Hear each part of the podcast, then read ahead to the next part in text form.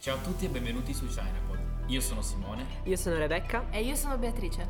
e anche quest'anno siamo qui per portarvi con noi alla scoperta della Cina e delle tradizioni di questa affascinante cultura. E oggi cibo! Fantastico Simo, vedo che hai già spoilerato l'argomento di oggi. Ma complimenti, senza avvisare poi. Oh, ma scusate, eh, però dai, il cibo è il cibo. Vabbè dai, andiamo avanti. Oggi, come anticipato da Simone, parliamo di cibo, in particolare di street food cinese, pietanze che abbiamo assaggiato qui a Torino. Ben detto. Infatti in questi giorni, solo per voi, siamo andati in giro per la nostra città a cercare dei ristoranti che rispecchiano la vera cucina cinese. Eh sì, perché in Europa la cucina orientale in realtà è molto occidentalizzata e sono davvero pochi i posti che permettono di immergersi nella quotidianità cinese. Esatto.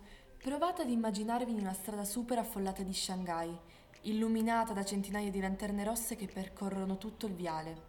In fondo alla strada si intravedono una serie di carretti ricolmi di tantissime cose da mangiare, che invadono la strada con dei buonissimi profumi. Ah, quell'odore di pollo fritto, di ravioli al vapore ancora fumanti, di maiali in agrodolce, Simone, ci sei? il profumo del coriandolo fresco, la salsa di soia, il manzo che sfrigola sulla piastra. Secondo me sei incantato. Oh, sempre la solita storia. Simone, cavolo, non puoi distrarti così. Peccato, mi stava davvero piacendo. Anche se, a pensarci bene, abbiamo vissuto un'esperienza simile a Torino, senza ovviamente lanterne e carretti, ma in diversi ristoranti. Vero. Come già anticipato, abbiamo deciso di creare un itinerario in cui, passo dopo passo, o meglio, ristorante dopo ristorante, proviamo alcuni dei piatti di cui ora vi parleremo. Allora direi di iniziare, partendo proprio dal Rojiamuo che abbiamo mangiato al Meisho Make in via Luigi Cibrario.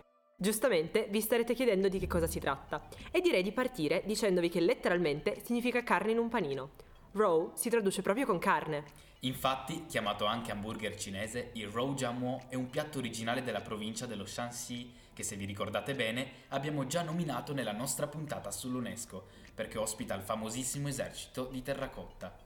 È composto da vari tipi di carne, come il montone e il maiale, e la rispettiva parte grassa. La cosa bella è che la morbidezza della carne viene risaltata dalla croccantezza del pane.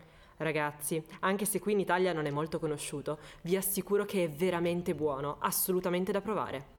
Perfetto, proseguendo da Piazza Statuto verso via Garibaldi si arriva da Takeaway, un ristorante che si trova in via San Francesco d'Assisi. Si tratta di un ristorante taiwanese dove si possono mangiare delle particolari crepe salate chiamate jianbing, i cui principali ingredienti sono farina di tipo 00, sale, olio di girasole, salsa di soia, uova, erba cipollina, senape, il coriandolo, insalata, frittella di farina e pollo. Hai finito? Comunque generalmente è così, ma in realtà in base al posto in cui si va scegli tu la carne o le salse. Per esempio esiste anche la versione piccante. Piccola digressione. Per esperienza personale, attenzione al coriandolo. Ha un gusto molto particolare che potrebbe non piacere a tutti. Sì, per esperienza personale. Bene, continuando il nostro tour culinario, arriviamo in via Garibaldi, al Bubble Tea Forest, con il famosissimo Jeonju Cha o Boba Nai Cha, da noi conosciuto come Bubble Tea. Chi non l'ha mai provato? Attenti però, dobbiamo specificare che quello aromatizzato alla frutta non è quello originale. Infatti il vero bubble tea nasce a Taiwan con il latte e le palline alla tapioca. Nai cha significa proprio tè al latte. Ma qualcuno sa come sia nato realmente? Esistono molte leggende, ma quella che ci ha colpito di più e che abbiamo deciso di raccontarvi è quella di Lin Xiuhui. Si narra che, presa dalla noia, abbia deciso di rovesciare il suo Fen Yuan, un dolce tipico taiwanese che consiste in palline di tapioca, nel suo tè freddo al latte.